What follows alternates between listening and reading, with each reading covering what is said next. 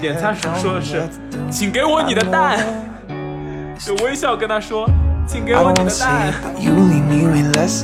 还给我看了一个他的女儿和那个黑人小芭蕾舞演员一起合影的照片，然后说你觉得这怎么样，然后又展开遮起来又展开说大折大折。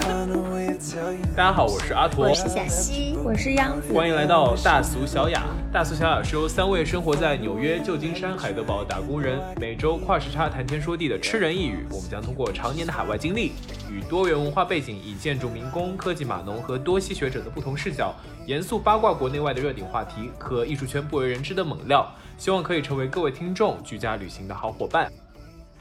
那么我们今天想要讲什么话题呢？我们今天要给大家聊一下社会性死亡。所谓社会性死亡呢，就是在公众面前出丑，尴尬丢脸到生不如死，恨不得马上找条地方钻进去，只想原地去世，入土为安。这不就是你每天的现状吗？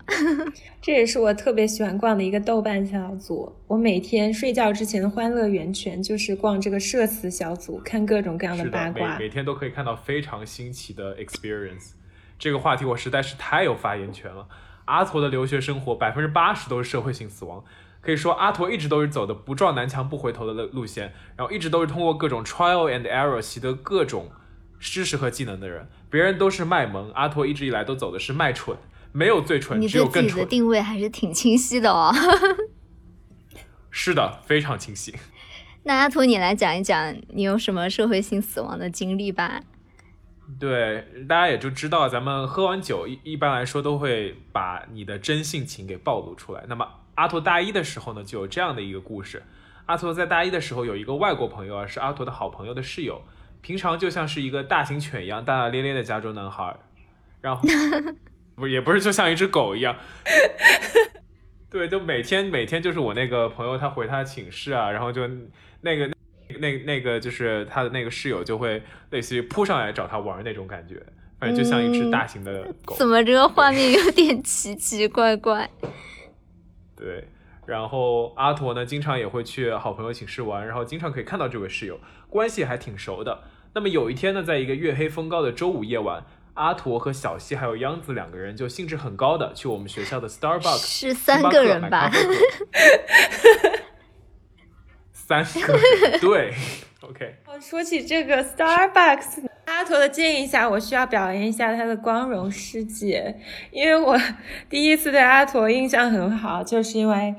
呃，在我们学校一个咖啡厅的经历。因为那个时候阿陀特别喜欢去我们学校工程学院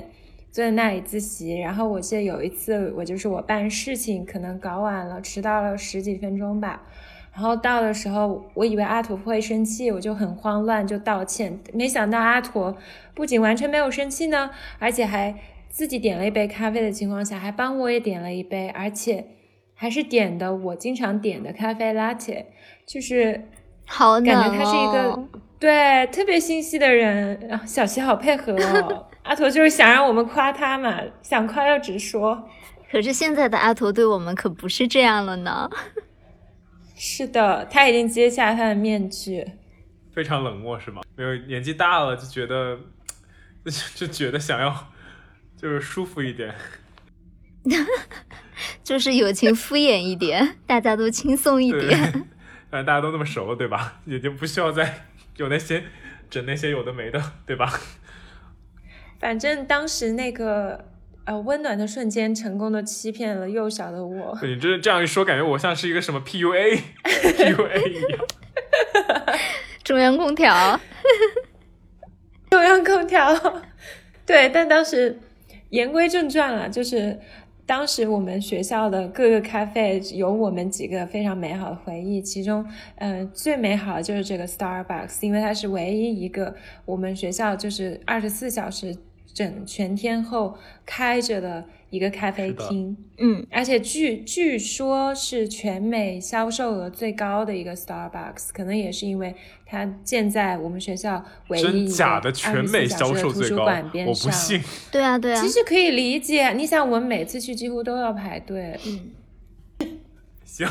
行行行， OK， 那咱们咱们回到这个话题上啊，咱们阿驼就喝了一点小酒，然后觉得自己很酷呢，然后就开始发酒疯，大声的唱起了《茉莉花》。大家大家安静一下，我要开始，我要开始，咳咳咳我要开始唱。Okay. 好一朵美丽的茉莉花，好一朵美丽的茉莉花，芬芳美丽满枝桠。又香又爱人人夸，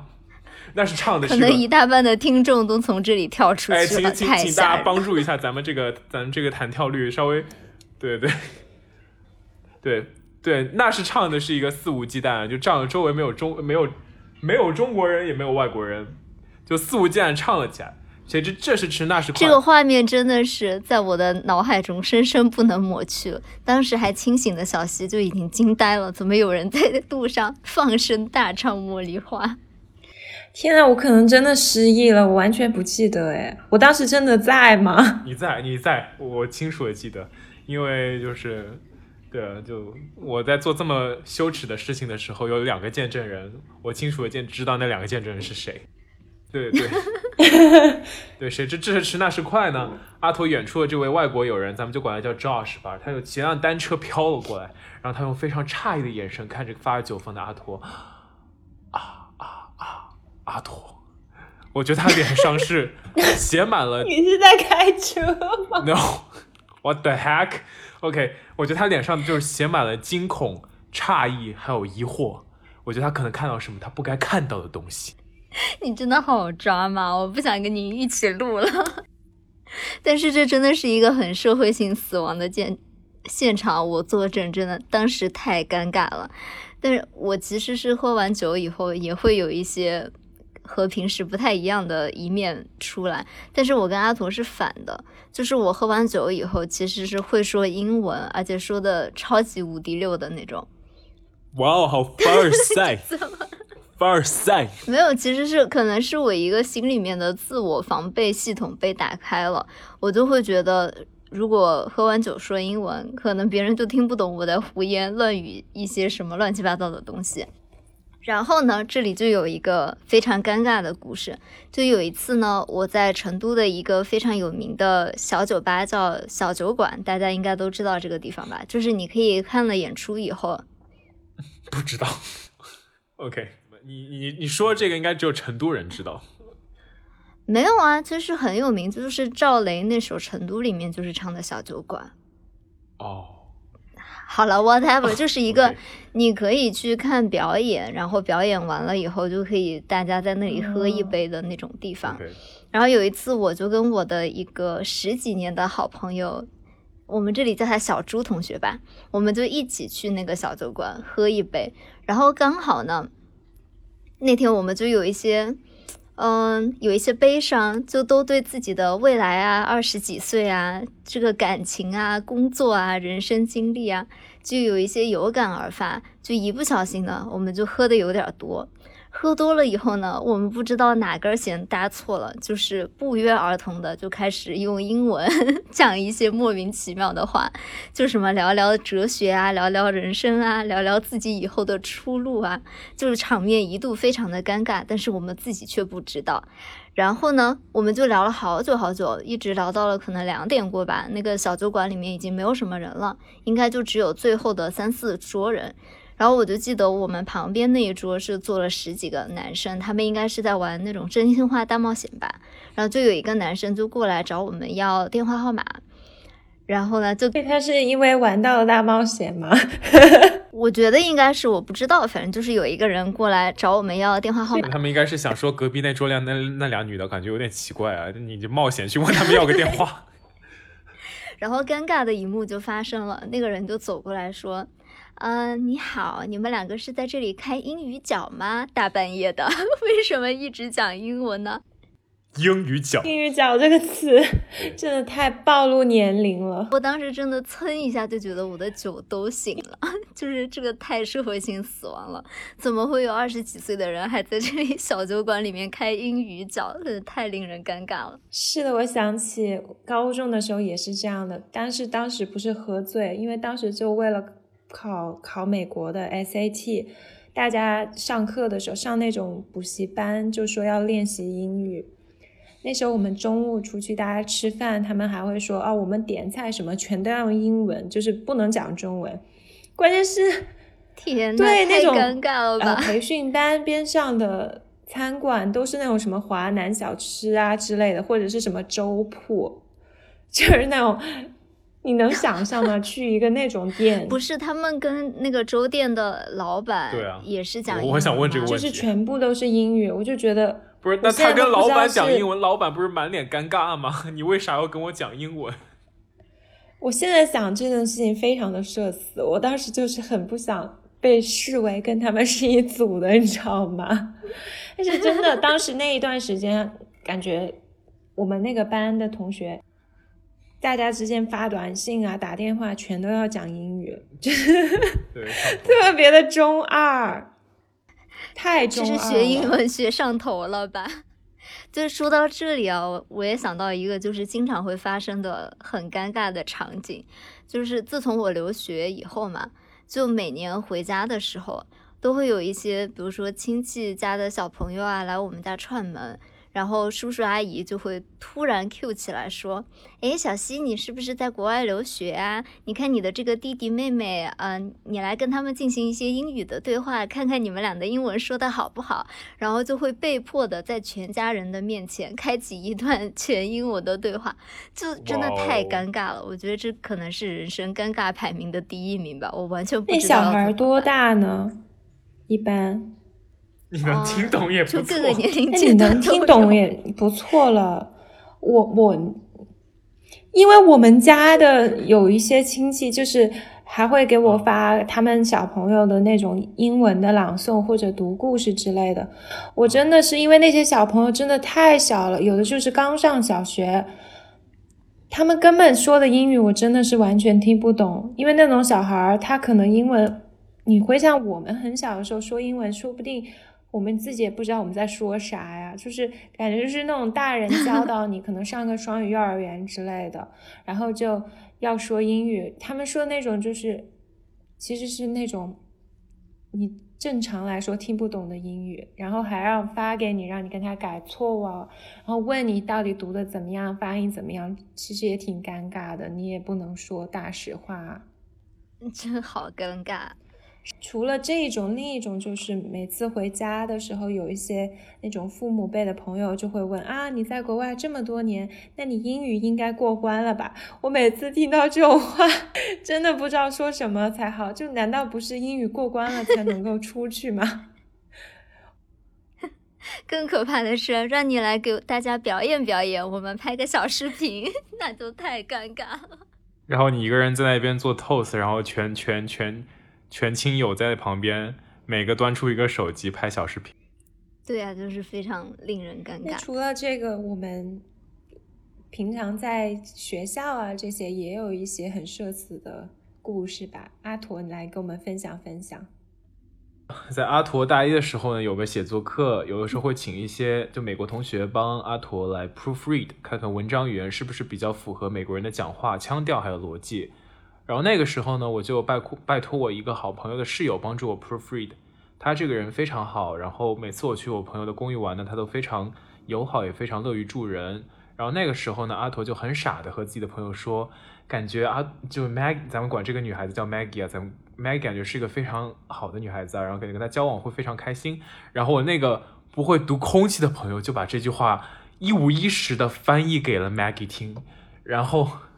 对，然后他跟 Maggie 说 Hey Maggie, did you hear that? Do you know what Arthur has just said? 你知道阿陀刚说了啥吗？然后 Maggie 说他说啥呀？阿陀说 He said it would be super fun if you guys get into a relationship. 然后我在下面就面红耳赤，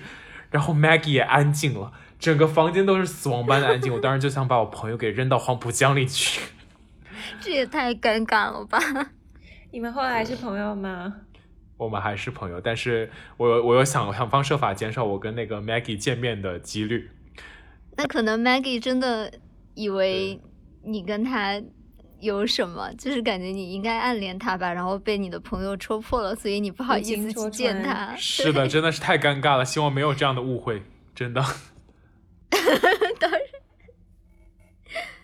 就我们说到这个大一的写作课呢，可能听众朋友们也能听出来，我们现在录播课的时候呢，也是处于一个中英文都说不太好的这个状态。就比如说阿驼啊，每次阿驼写了那个大纲以后，都有一段都是中英夹杂的这种文字，还要我帮他进行一些翻译的工作。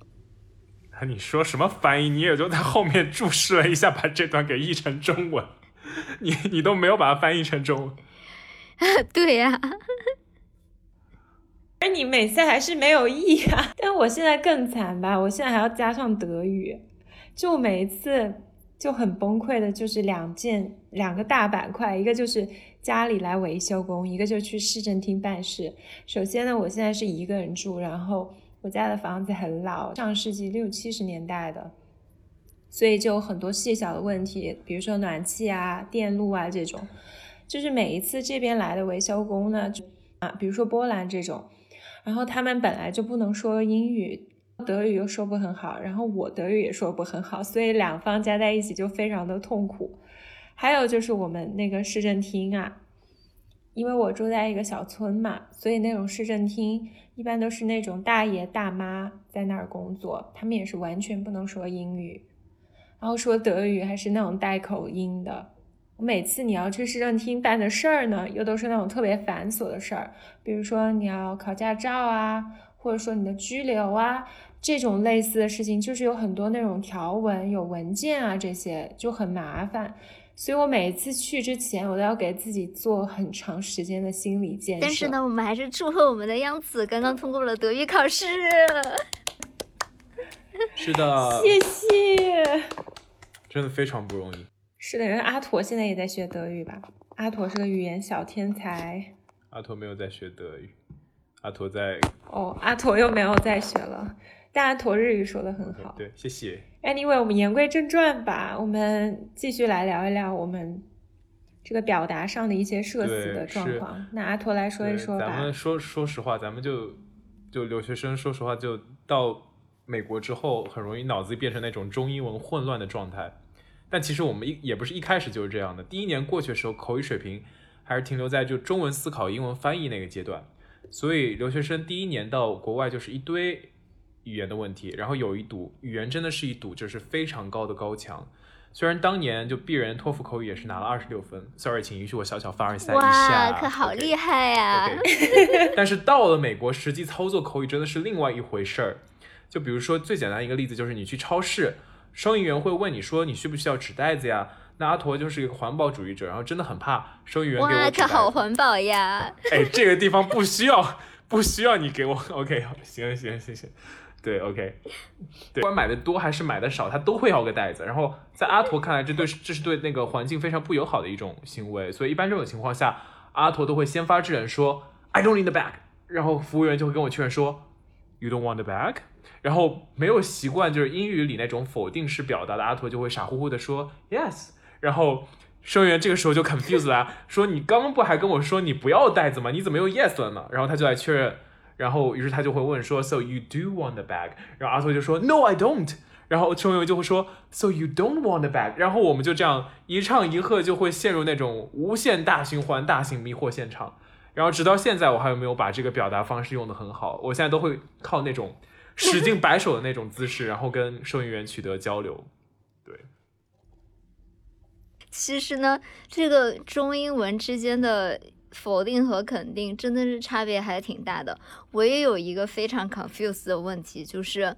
一般在中文里面嘛，大家都是很谦虚的，如果别人赞美你呢，我的第一反应就是哎呀没有没有，我还可以做得更好，或者就是哎呀没有没有，你才更美丽。但是呢在英文里面就是大家都会疯狂的互相赞美，然后我每次都不知道应该如何应答。其实我最近也看到有一个微博热搜，就是说如果老板跟你说你可真是辛苦了，这到底应该怎么回答呢？每次老板这么跟我说的时候，我就会愣在那里，然后跟他说 thank you， 然后快速的结束这个话题，就会陷入一段无尽的尴尬当中。所以正确的应该怎么回答？我就我一般会说就是 I try my best， 这样就会跟就向老板展示说就是呃我有好好努力的做这件事情，我有认真做这件事情。但是也不会就是听上去。哇、wow ，你可真是机智！哎，你们是在捧杀我吧？我觉得，我觉得你们在捧杀我，太可怕了，真的是。OK。我记住这个回答了，这个回答确实还不错。对，我决定下次就这么跟我老板说一说，前提是有下次，没有，我开玩笑的。马上就要离职了。我就来了美国之后呢，你在路上可能见个人，别人就会对你嘘寒问暖嘛，然后就很多这社交性的礼仪，然后最常见的一句话就是 What's up？呃，相当于 How are you doing today？ 你不要这么装嘛！天哪，我最开始听到这个这句话，我真的觉得很像骂人，我觉得很像中文里面一句，但其实就是相当于中文的一个“您吃了吗”这样的问候。对，你吃饭了吗？对，你吃饭了吗？对，就你过得咋样啊？这个样子。然后头最开始来美国的时候，对这句话一直都有一个非常错误的理解。我觉得别人对问我这句话的意思可能是想知道我接下来要干嘛，然后于是每人于是每次别人问我说 What's up 的时候，我都会非常诚恳的把我接下来三个小时内的行程都给这个朋友报备一下。比如说就我有一次就朋友问我说 What's up， 然后我就会说呃、uh, I'm going to my general education art history class, we're covering pull up today， 然后就相当于是我把我接下来就别人问我说我吃了什么，然后实际上我是把那个菜名却给他报了一遍，甚至甜点甚至饮料也报了一遍。对，当我把这段话说三分之四的时候，我可以 sorry 不是三分之四，当我把这段话说四分之三的时候，我可以感觉到我这个朋友开始打哈欠了。阿陀在一年半之后，也不是一年半，一年半太长了，半年之后就被一个新认识的外国朋友指出来说，我问你 what's up， 你为什么要告诉我你接下来要干嘛，我真的很没有兴趣知道。哎，真的很社死这个行为，就很像刚来美国就是有些人问中国人就很喜欢说，比如说 How are you， 中国人就会说 Fine thank you and you， 这一看就是那个李雷韩梅梅教出来的、啊、真的。然后那个时候模板已经变成了一种条件反射。然后和女生女生就是互相见面才会说 I like your outfit 什么什么之类的，然后就说 Oh you look so nice today 之类之类的，然后商业互吹这种样子。其实我挺怀念这个的，就算我比较怀念的一个美国美国的小细节，因为来德国以后再也没有人会这么跟你说话了、嗯、大家根本不在乎你穿了什么，每个人都是冲锋衣牛仔裤登山鞋。对，虽然是商业互吹，但是其实大一第一年的时候还觉得还挺亲切。对啊，还挺可爱的。我也会很很很捧场的接着说啊我在哪儿买了这个衣服啊，然后你可以去看看它在打折啊，类似这种。然后我会接着说一说啊你喜欢我也喜欢你身上的耳环啊之类的，然后就开启一个对话嘛，其实也挺好的。对对，挺好。不过说起来就是作为一个外国人生活在国外的话，还是要面对很多不仅是语言上的也有文化上的差异。这种社死呢我自己也经历过一次，算是我觉得到我目前的人生来来说最可怕的一次社死、嗯、就是有一次对我上艺术史课，然后那个课呢我们的老师是一个德国人，但是他在英国生活了几十年，所以他基本也算是个英国人了吧、嗯、因为他讲话什么就是那种非常地道的英腔啊这些。然后那节课上呢呃首先那个背景是这样的，就是整个课上几乎都是欧洲人，呃，也有几个美国人，但是我是唯一的亚裔、嗯、亚亚洲人。然后我们讨论的内容是讲一、嗯、那个文物的劫掠和归还的问题、嗯、就是主要是讲二战啊近代历史上一些西方国家，然后嗯，他有呃拿走了很多其他古更古久远一点的文明的一些文物、嗯，然后就讲到这个大英博物馆，我还记得很清楚，当时是放幻灯片放出两张那种佛像、嗯、然后我就好死不死，我现在想我真的是脑子进水了，我不知道怎么我就用了这么敏感很现在想起来很过激的一些言辞吧、嗯、我当时就说啊、oh, it's a complicated history， 我就说这段历史非常复杂、啊、然后我就接着说反正就东扯西扯就扯到就说呃我就是用了 robbed 这个词，你知道吗？这可是咱们其实在小学时候历史的时候的确是学就西方列强劫劫掠。对对对对，啊，就是劫掠我们的东西啊。但你跟他们讲的时候，你不能你不能说劫掠，对吧？对对对。而且当着一个英国人的面这样，对啊，我就是真的是觉得我自己太蠢了。但是当时就是那种一掠而过，并不是说我非常嗯、呃、言语很激动啊，很慷慨激昂，完全没有，就是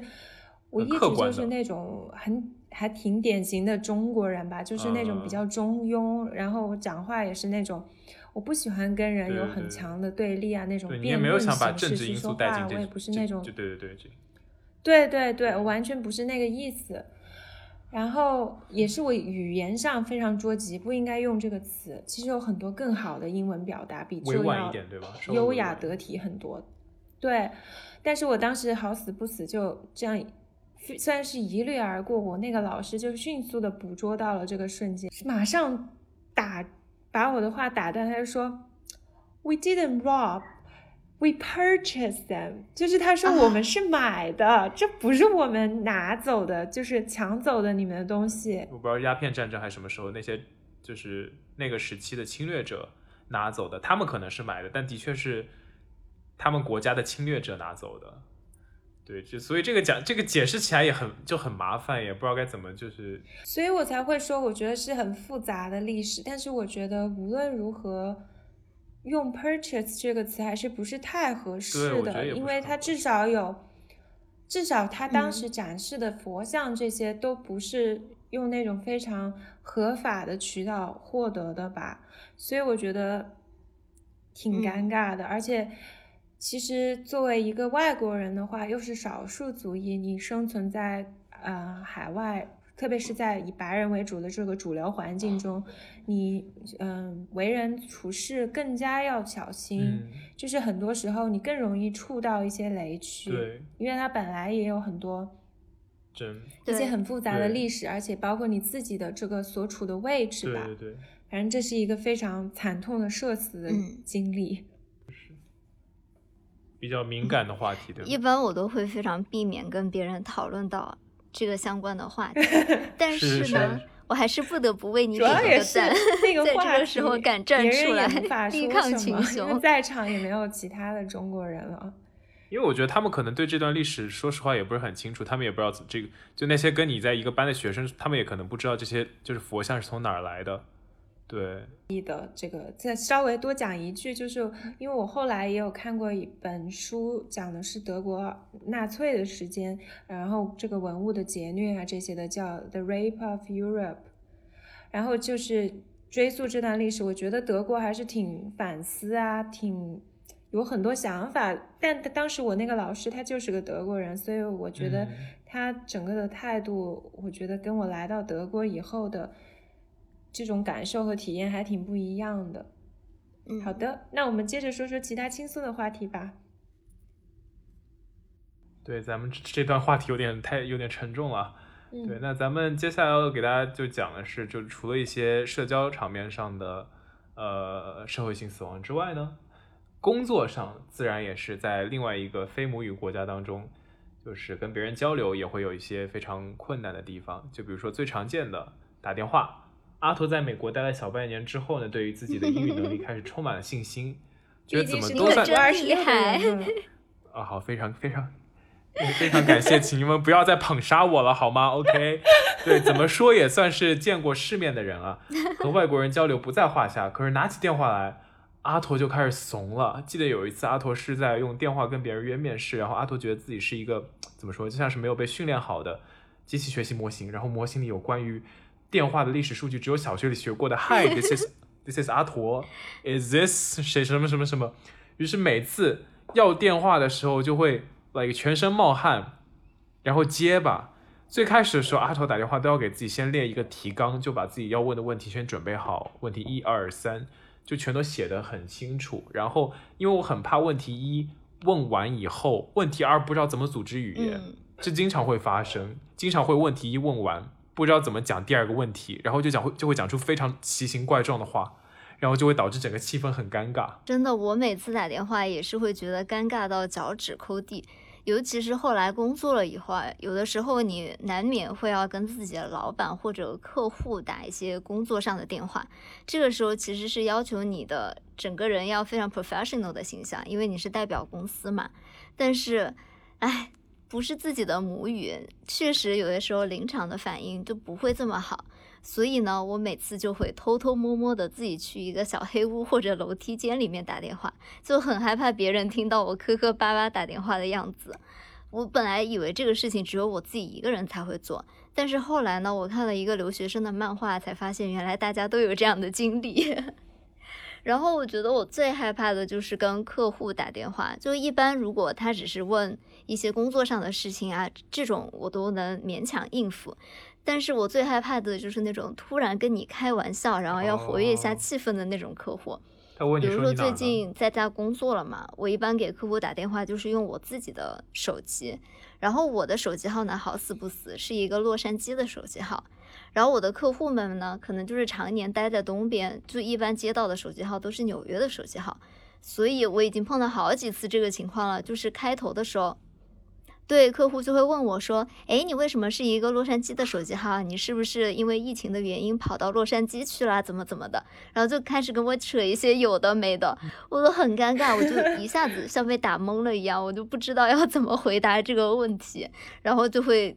呆呆的跟人家说，啊，对呀，我是一个洛杉矶的手机号，就很尴尬。样，如果我就很喜欢这种就是跳脱于这个框架之外的聊天，我超喜欢、啊、如果可是我觉得可能是我自己，我觉得气氛会变好、哦、我, 懂我懂你那个意思。对对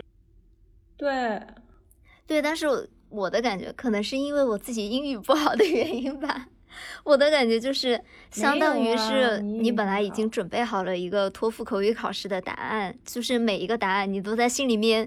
演变了一遍应该怎么样专业的回答客户的问题，然后突然客户问了你一个提纲之外的题，我就感觉我没有准备好这个答案要怎么办啊，然后就全身都紧绷了起来。对对对对对对，但但我我我会怕客户客户问那种提纲以外的题。对，但是如果是聊天，但是如果他是就是比较轻松，还好。哦，对，聊天可能是我第一次听到这个问题的时候，我没有反应过来他为什么要问我这个问题，他就突然问我说：“你在洛杉矶吗？”哦、我想说，特别是打电话、啊、很容易懵的。对，美国的时候，所有的那种客服都非常让人抓狂啊，都是给你转接到印度的那个。服务部外包公司哦，真的。但是反而这个时候我还会比较自信一点，因为我感觉对方说的英文也不怎么样，我就可以很自信的说。对方英语不怎么样，人家是母语，人家英语是母语。对，但是我就是心里面有一种比较好一点的感受嘛，你就会觉得哎呀大家都半斤八两。那我就是比较害怕很纯正的英文或者怎么样的口音，很高级的口音跟你讲话，就比如说我老板经常会用非常高级的词汇，我就觉得什么高级的词汇，对不起我这个能力没有达到接不上您这句话呀。啊，对，就是他一般夸赞人或者怎么样，他就会喜欢用这样高级的词汇，感觉感觉很好奇，然后可能显显示他的优雅。哎，我也没有记下来。关于你说这一点，我我理理解的，因为我就觉得我从美国过来，嗯、呃，到欧洲以后，我就有这种感觉，就是你很容易跟欧洲人打成一片。其实在欧洲你就很好交朋友，特别是我当时在荷兰住过一段时间嘛。就是荷兰人，因为他自己、嗯、他英语也不是母语，但他英语又说得非常好，这个时候你们就能比跟那种英语是母语的人更更快速更高效的建立成一种共情，你知道友谊，对那种友谊啊，对大家都有包容度很高的感觉。因为美国人、哦、我我记得当年在其实在美国的时候遇到那种欧洲留学生，就感觉关系会比跟美国留学生更亲，不不是美国留学生，就美国本地人会更亲近一点，因为你们都是留学生，然后你们的就是面对的课题是一样的，嗯、所以就有很多可以一起聊的事情。对，而且特别是你如果学一个小语种之类的，你要是能跟他们用小语种说话，哪怕你说的并不是特别好，他们也会觉得很，对他们就会很开心，因为他们对你的期待实在是太低了，你知道吗？所以就会非常容易满足。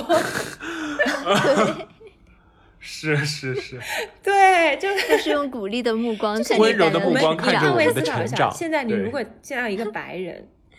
然后他突然开口跟你说中文，哪怕他说的并不好，你会觉得很了不起，他竟然愿意付出自己的努力来学中文，这个行为你就觉得他很很感人了。但是如果你在美国的话，美国人他实在移民太多了，他已经就是觉得是理所当然的，因为英语是一个世界语言，而且你到美国去，对，他觉得你就该说，你就来美国就该说英语，当然你就是要英语讲得很好、嗯就没有道理你说不好你英语上有什么问题，他都觉得不能理解，他无法跟你共情的，就是美国人跟欧洲人比的话、嗯哦、这里我突然想到了一个很尴尬的故事，就是呃，我们公司嘛其实是一个白人特别多的公司，然后基本上就没有任何国际学生，就是国际的这种身份和少数族裔就根本就没有。然后有一天呢，坐在我旁边的我的经理就在跟大家商量说我们想要招一些实习生这个事情嘛，然后我的经理就突然说了一句，说我才不要招一些那种还需要我们办 visa 然后那种国际学生根本就听不懂我们在讲什么，口语都说不清楚的那种人。然后我当时就很尴尬，我就坐在那里，然后我觉得他应该是没有想没有过脑子，或者就是因为他也不是招我进来的嘛，他不知道我是有这个问题、okay. 然后他就突然转过来问我说你觉得呢啊，他问你你觉得还问我这个也太不会读空气了我那个时候就智商下线了，我就说我就是 international 当时整个办公室都就是鸦雀无声这个很社死吧，但我觉得这个社死应该是他不是你耶，因为在纽约这样的民主州，你这样子非常政治不正确，说这种话。对，他社死，这他他的问题。我说你的那个老板不是你。对啊。呃，对对对，但是我他可能就是我们公司一直没有招这种 international 的人嘛，所以他。那你是从哪儿冒出来的？我觉得我被招进去是因为他们根本就没有这种处理国际学生的经验，他们根本不知道有一个国际学生是多么麻烦的一件事情，然后他们就顺便把我招进来了。然后后来我的 H R 被我搞得每天都想骂你。对啊，关于这种事情，我觉得我们还算好的，因为我们年轻一辈，毕竟出国很早，然后语言能力、嗯。相对比较强嘛、嗯、适应的就会比较快，但我觉得可能更搞笑一点的社死的故事应该是我们爸妈辈的旅游团的那种故事吧。啊，哦，真的讲两个故事，这都是就是爸爸妈妈辈吃饭的时候听来的。一个就是有一个阿姨，她当时去美国，然后去那种奥莱嘛，因为那种国内旅游团就很喜欢去血拼嘛、嗯、然后那个阿姨就想去买衣服，然后她就在一个商店，她就想问那个店员打不打折，但是因为那是很多年前，那时候可能还翻译软件没有那么发达，然后她不知道怎么说，然后她就拿了一件衣服走到那个店员面前，就把那个衣服折起来，然后又展开，折起来又展开，说打折打折Oh my哦天哪，打折哇，就他觉得不是，请问这是在哪个国家的故事？这是在哪个国家的故事？请问这是在哪个国家的故事？在美国，在美国。哇，就很很多年惊呆了。哎，但是其实现在美国很多那种 outlet 之类那种商店都会派中、啊、就有中会讲中文的，但是这是很久之前、哦、就是每一次吃饭都很。哇，你这个阿姨太可爱了，是你这阿姨太可爱了就除了这个还哦，我就是说这种年纪大一点的叔叔阿姨啊，有的时候他被逼急了，真的会觉得他说的慢一点动作表示的清楚一点，别人就能听懂，就迷之自信，就会很慢很慢的张大嘴巴跟人家说中文、oh, 但人家也听不懂 How are you 然后再给大家分享一个配套的叔叔团的故事。这个就是有一次呢嗯、呃，就是呃，有几个叔叔他们就去韩国玩，然后他因为韩国不是韩国烤肉就很有名嘛，他们就想去找那个烤肉店，嗯，但是他们又不知道怎么说烤肉店。然后他们就在路上呢，看到两个那种年轻的小大学生可能之类的吧，那种年轻人，他们就问他们想找烤肉店，但是又不知道怎么说。然后中间就有个叔叔，就从自己的裤子里呢拿出一个打火机，然后把自己的手顶住，然后在烤火机烤自己的手，做事烤。我就说烤肉店。啊！然后那个姑娘竟然懂了耶，还把他们真真假的，对，还把他们带到一个烤肉店，还是那种朝鲜族开的，你知道吗？就是能讲中文的那种。啊！好厉害呀、啊！天哪！可是他，我觉得说不定他们就写汉字，说不定都会比较快。就如果大家看到那个汉字的，韩国可能不大行吧，在日本可能可以，有的有的人还是因为他可能看到汉字有那个火字。然后那个肉肉肉的话其实通用的好像，然后就我觉得还挺厉害的，竟然能理解。对，他们居然烤手。哎呦，真的是真的是奇思妙想。对啊，就是父辈们的智慧。然后不行，咱们这个小西已经笑得不行，小西在那边已经快不行了，就宛如在玩你画我猜。我还没有从上一个打折的故事里走出来。那个打折的故事，你这两个故事都非常有精华的。这种故事以后我就想到那个 Modern Family 里面、okay. 那个 Sofia Vergara 的角色，你记得吗？它里面有一句很有名的话，就是 Do you know how smart I am in Spanish？ 他每次期间对，他就是去上 Ellen Show 也是，就是他，因为他英文说不好嘛。对，真的。哎，你别说，哎，你别说，真的就是你说两种语言的时候，真的是完全不同的感觉。就你还记得咱们有以前有一个朋友，就有一个日本同学，啊、那个李，我，对对对对，我就不说他名字了。OK，Anyway，、okay, 咱们就管他叫。随便请个叫 Kana 好了，咱们叫 Kana 好了。OK， 反正就是有这样有一个日本同，咱们有一个日本同学叫 Kana， 就大学时期，然后他他会说中文也会说日文，就他讲中文的时候，就是听上去非常的，就是怎么说呢，纯纯洁无瑕，然后是就非常懵懂，就有对，因为他讲话很慢。然后他讲讲讲讲日文的时候，我真的是完全就感觉他看到了一个不同的人格出来，就觉得他一下子变得聪明了好多。对，他他本来也很聪明，我不是他我不是说他讲中文的时候不聪明，我只是说他就感觉讲日文的时候听上去更像是个 like 非常聪明的女孩子。是我老板觉得我可能是一个非常木讷的人吧，因为每次他跟我要开玩笑或者讲一些比较 casual 的，就是比较不是工作上的事情的时候，我整个人就会变得非常的木讷，就是他跟我讲什么话，我要先处理个一两秒，然后再回答他一个很木讷的回答，然后他就不知道要怎么接，就很令人尴尬，情商非常捉急。是，就肯定有人格的不一样啊。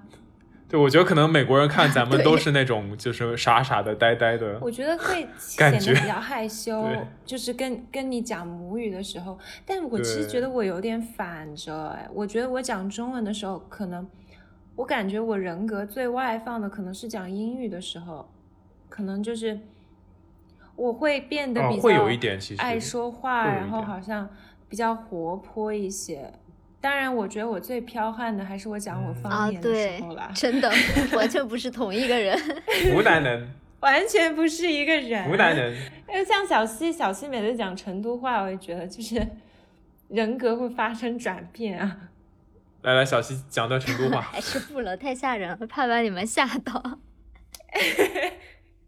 就是哎，对，说到就是老板觉得我比较傻呢，还有一个比较尴尬的社会性死亡的场景，就是每次我的老板带我出去开会啊，我就会非常的紧张，坐在旁边一言不发，就宛如那个令人心动的 offer 里面，王骁在跟他的代教律师疯狂的谈天说地，然后他的那个小伙伴就在旁边一句话也插不进去，我就 literally 是那个小伙伴的角色。然后我记得特别印象深刻的是有一次呢，我老板周一的早上带我去开了一个会，然后那个会议室里面坐了十几个人吧，都是那种四五十岁的中年白人男性。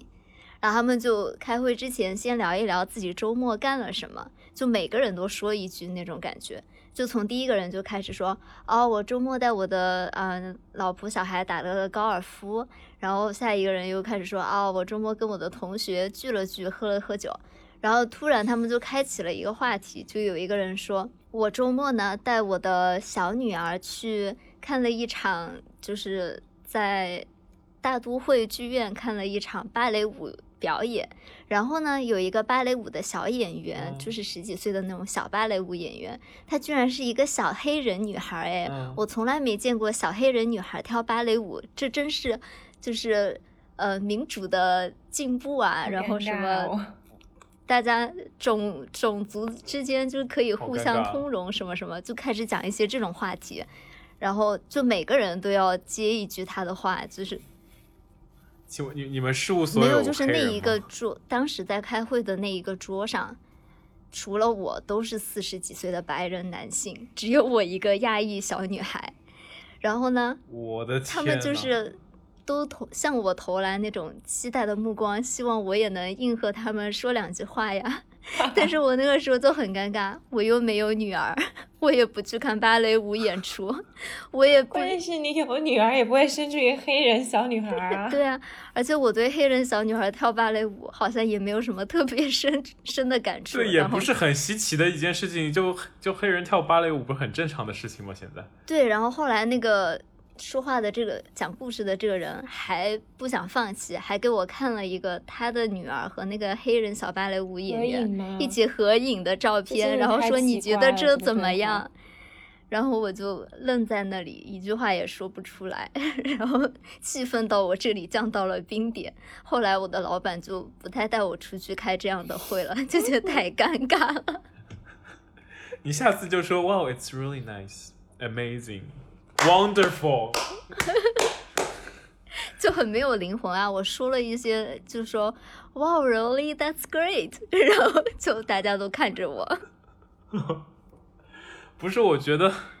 我觉得要有一个就是黑人在，就是那开会的时候要有一个黑人在的话，要跟他要跟他就是闹起来了吧，这个真的有一点太不政治正确了。没有，他觉得自己特别的政治正确，他觉得就是我们国家现在都有黑人小女孩跳芭蕾舞了呢，这可真是社会的进步呀，这可真是太好了，我的女儿还专门去跟她合影了呢。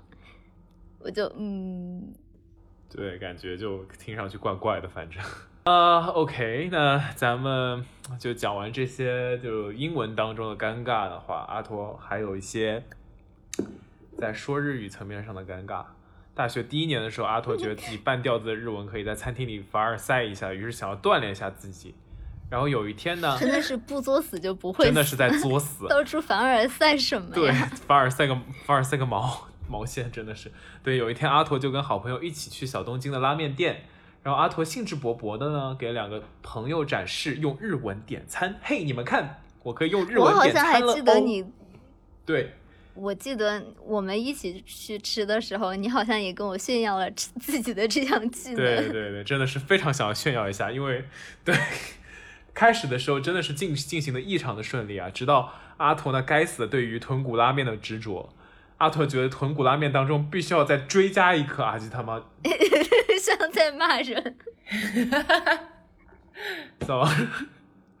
sorry 阿头觉得豚骨拉面当中必须要再追加一颗阿吉他妈，就是那种日式卤蛋的意思。然后我就天真烂漫、oh. 开心的跟服务员说他妈をください，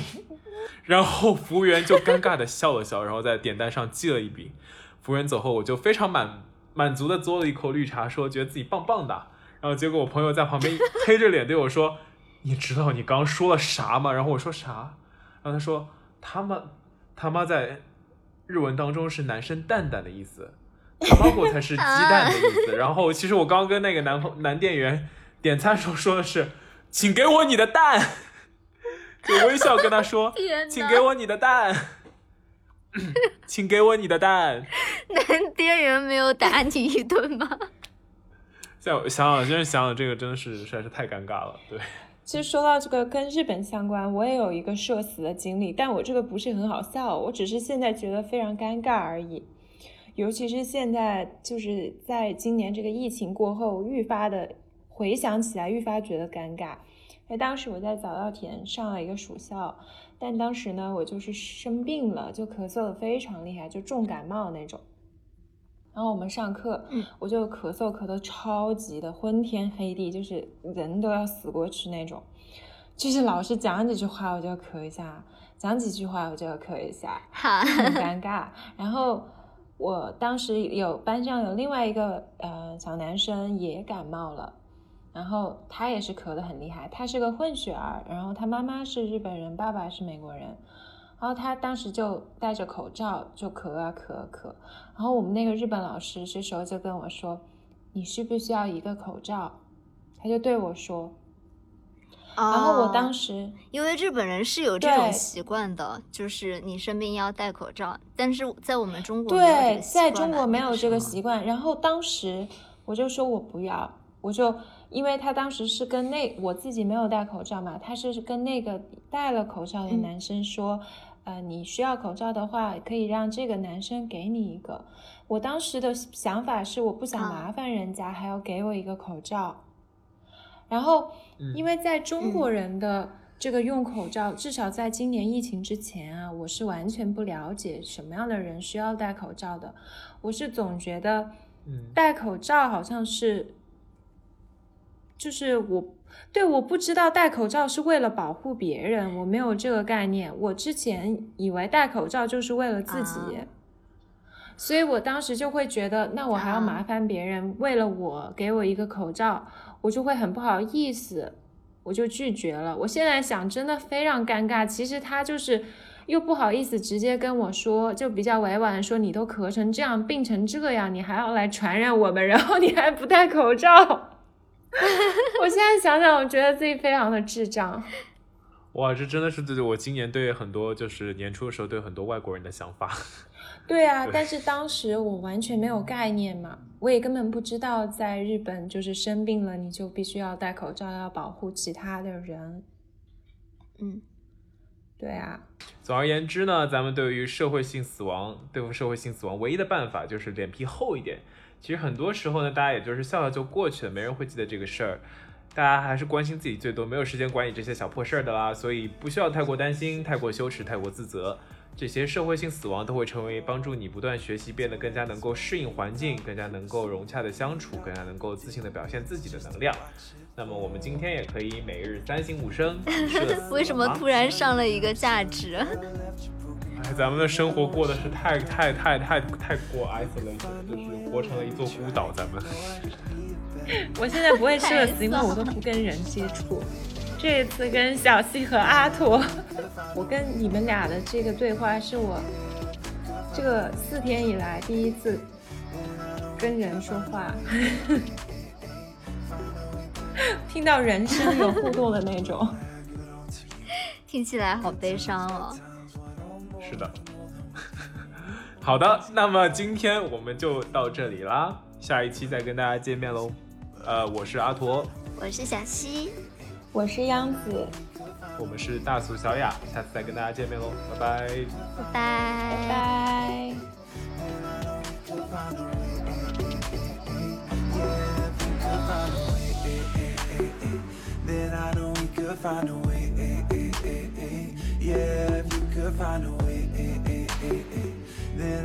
拜拜。